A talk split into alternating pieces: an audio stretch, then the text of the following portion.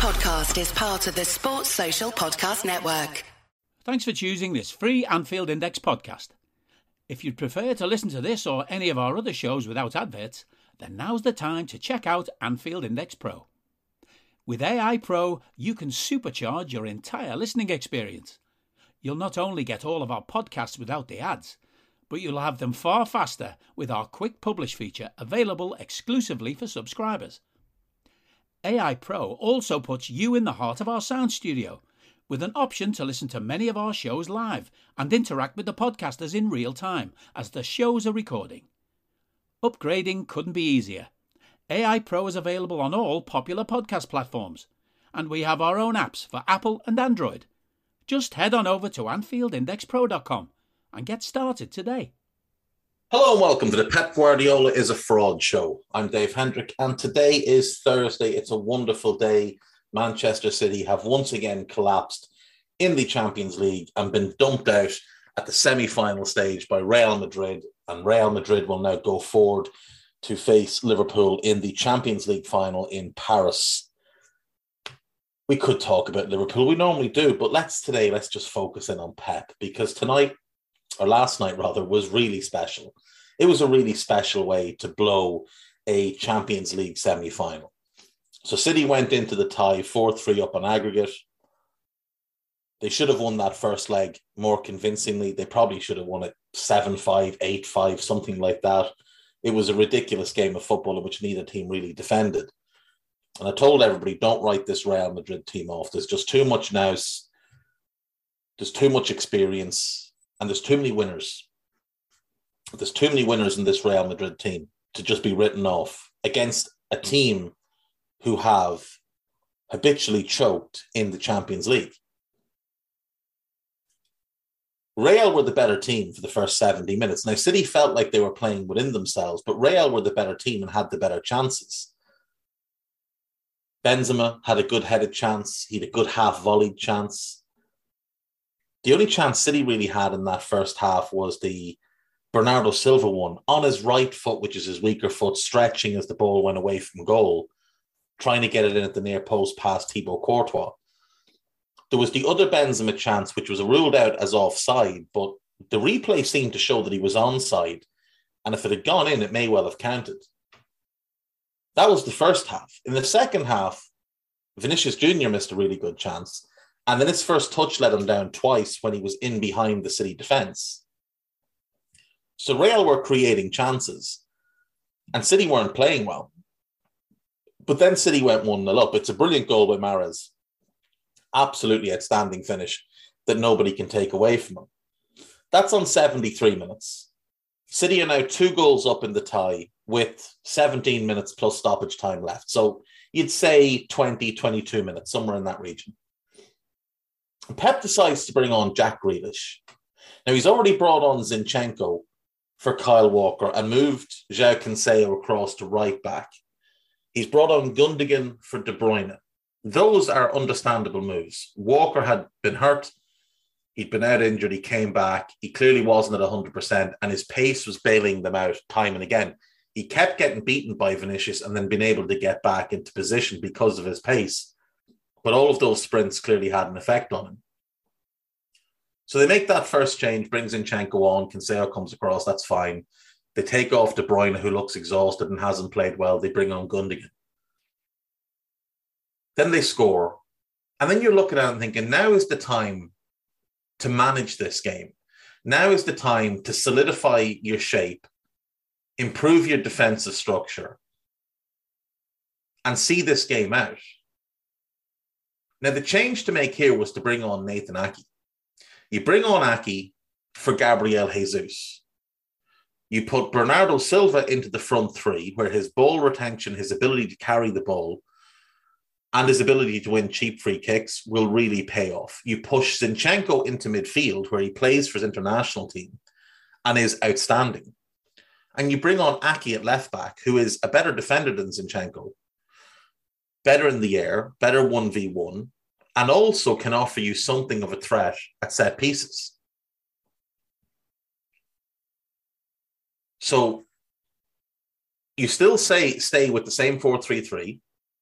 You still have your attacking threat with Bernardo, who's an outstanding footballer, joining Mahrez and Foden in the front three.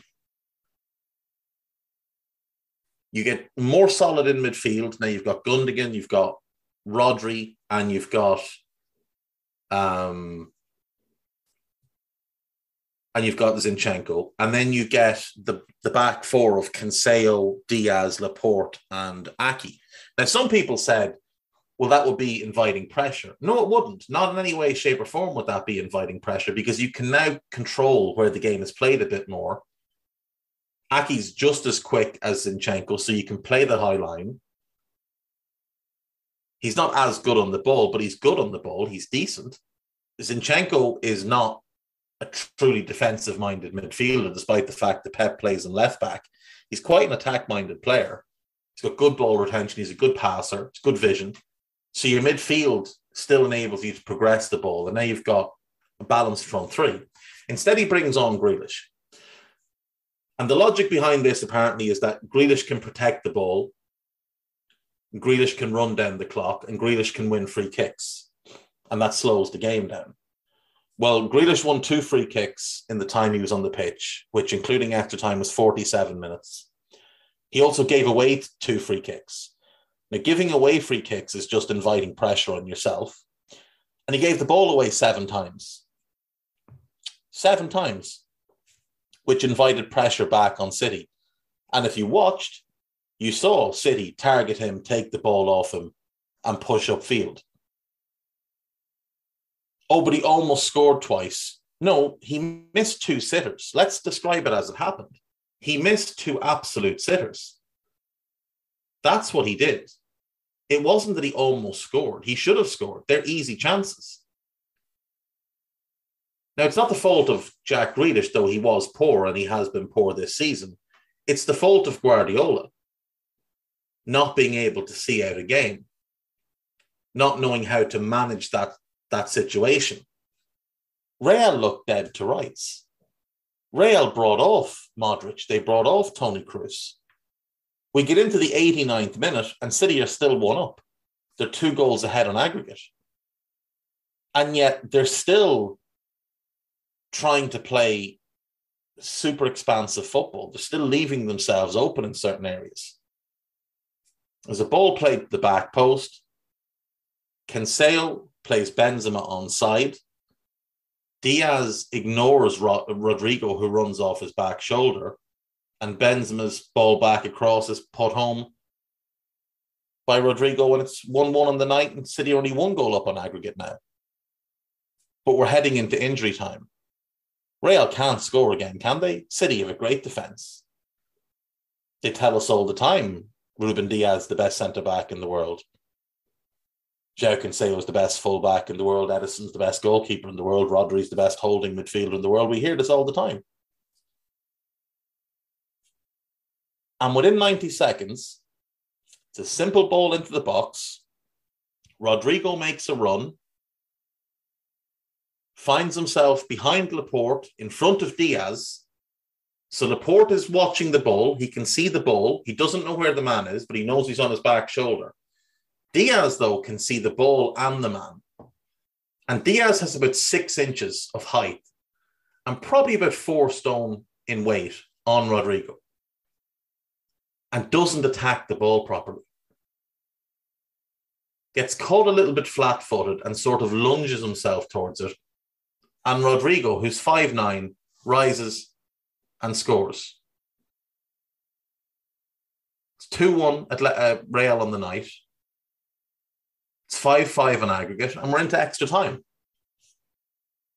We go into extra time, and within three minutes, simple ball into the box. Benzema takes a touch. He's not going anywhere. He's, his touch takes him away from goal. And Ruben Dias, for reasons known only to Ruben Dias, slides in, can't get close to the ball, takes him down, penalty. Benzema steps up and scores. And from there, City never looked like scoring. They had the one chance with Foden, and that was it. That was it from there. They'd had all the chances in the 90 minutes with the Grealish sitters. That was it. Manchester City, with all this money spent and all the talent they have, and this manager who's revolutionized football, and this philosophy and identity that he has and that he brings with him wherever he goes, resorted to lumping long balls towards a front three that were all about five nine. Sterling, Grealish, can't even remember who the other one was. Let me look that up. Who was the third he brought on up front?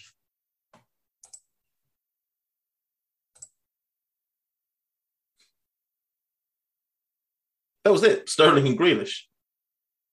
He did push Bernardo into the front three. He did because he brought on he brought on um, Fernandinho, and then when he took Fernandinho, when he took Rodri off, they just looked lost.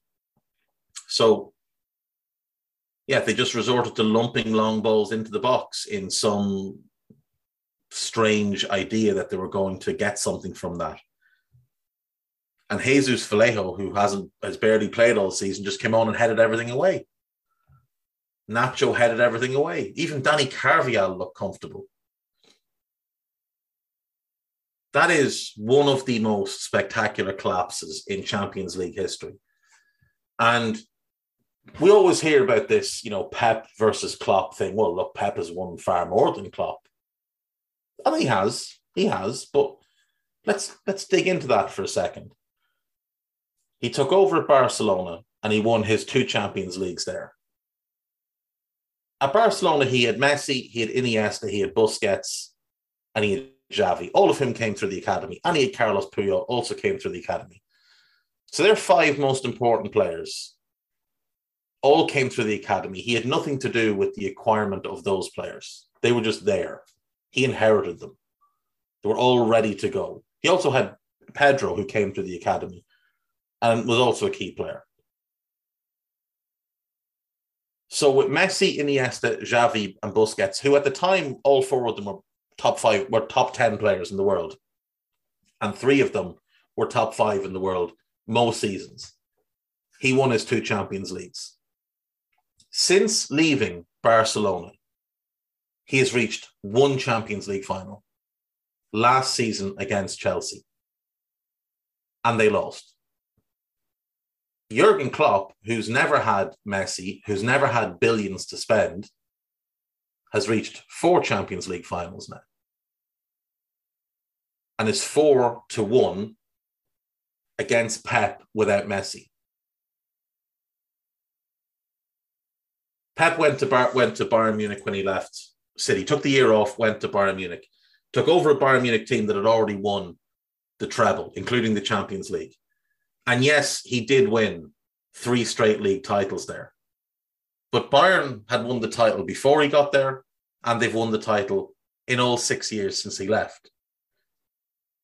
In fact, the only manager to win the Bundesliga since the beginning of 2009 10 who wasn't in charge of Bayern Munich was Jurgen Klopp. Niko Kovac won the Bundesliga in charge of Bayern. Jurgen Klopp won it with Dortmund, who had about the sixth biggest budget but the fifth biggest wage bill in the country at that time. Pep took over a giant and just kept them where they were. All he did was maintain the standards. He won three league titles, but again, they've won six since he left. So, in all likelihood, they would have won those three league titles with or without him. But in the Champions League, he didn't have that level of success. hammered, hammered by Real Madrid in the semi final in 2013 14. Beaten 4 0 at home.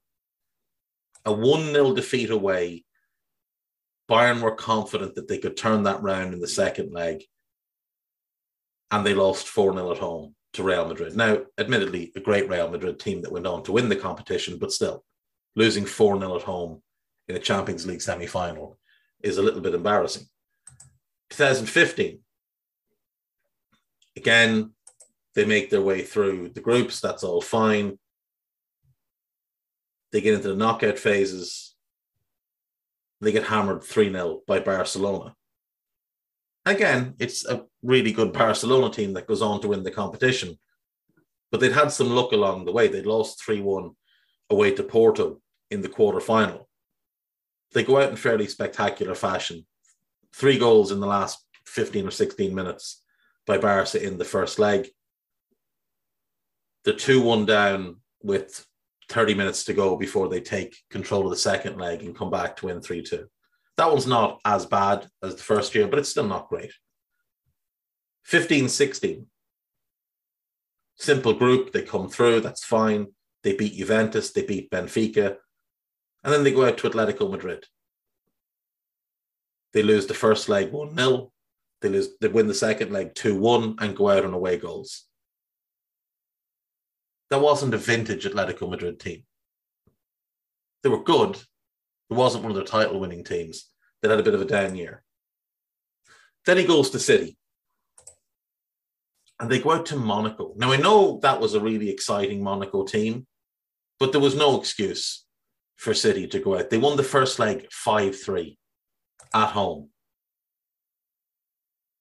And then they blew it in the second leg. They lost 3 1 away. They went out in aggregate due to the away goals that Monaco scored at their stadium. 17 18, again, they worked their way through the groups. That's all fine. It's an easy group. They should win it comfortably. They make it a bit harder than they should have. They beat Basel. They lose at home in the second leg, having won the first leg uh, 4 0. Then they play us and we destroyed them in the first leg. We win 3 0, and then we beat them 2 1 in the second leg at the Etihad. And at that point, we weren't anywhere close to what we are now. We finished fourth in the league that year. In 18 19, then,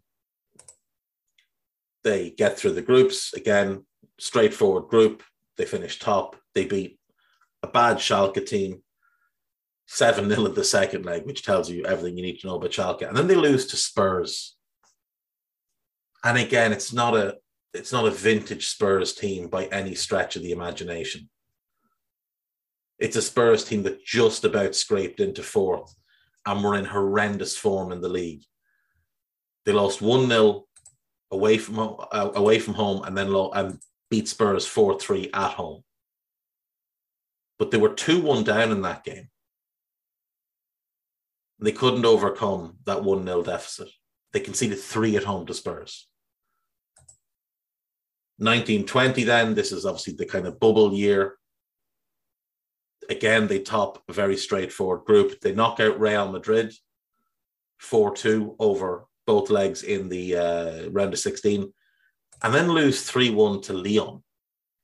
And again, it's not exactly a great Lyon team.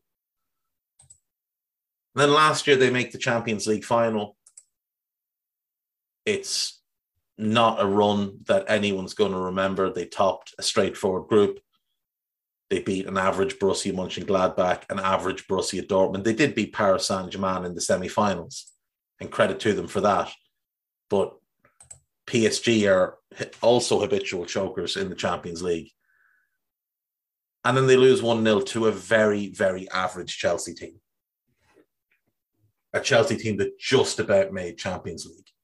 Again, finished fourth in the division. Where, whereas City ran away with the Premier League. This Champions League run of Pep since leaving since leaving Barcelona and not having Messi is not impressive. The first two years at Bayern, you can say, okay, they lost to the eventual champions and that Real team and that Barca team were very, very good. Now, that Real team wasn't as good, obviously, as the team that went on and won three in a row, but it was still a very, very good team with a lot of the same pieces. The Barca team with the Messi, Suarez, Neymar front line, that's fine. You can accept that one. Though the manner of some of the defeats is a bit embarrassing for him, considering the talent he's had at his disposal. So again, Messi and three other generational players, three other all-time greats, four if you include Puyol, two Champions League wins in two Champions League finals. Bayern, reigning Champions League winners, easy march to the Bundesliga every year. So not taxing, should be really fresh for Champions League. Three exits, one of which was was very disappointing. The other two was just the manner of them more than the actual exit themselves. And then at City, where he has spent over a billion quid, it's it's just dreadful, really. Year on year on year, it's dreadful. And you do have to ask major questions over whether or not he is capable of winning a Champions League now. He's clearly a great manager. There's no doubting his ability to, to manage, to improve players, to play interesting styles of football. But, you know, sometimes he obviously does the, does the whole thing about him overthinking things, which people push back on and whatever. But I don't know that he necessarily overthinks things. I think he just overcomplicates things at times. He was a super intelligent player. And I think he believes that all players should have that same level of game intelligence and that he should be able to pass on instruction to players and they should be able to process that instantaneously. And while some players can, you know, okay, Gundogan's very intelligent, Kevin De Bruyne's very intelligent. Others aren't so much. And when he's feeding them a lot of information, I do think sometimes players' eyes just glaze over. We've all seen the clips of him in the footage and, you know, on the sideline giving 15 lines of instruction to a player. Whereas Rodrygo was asked what Carlo Ancelotti told him before he went on last night. And he said, he just told me to score. That's it. Simple. Sounds ridiculous, but simple and effective. Just score. Put the round thing in between them posts and we're good. And I do sometimes wonder if this is where Pep struggles. At Barca, he was very, very fortunate to have a collective of players with super high IQs. A collective of players that had also been developed in the Barcelona way, like he was, that had the same upbringing in football that he did.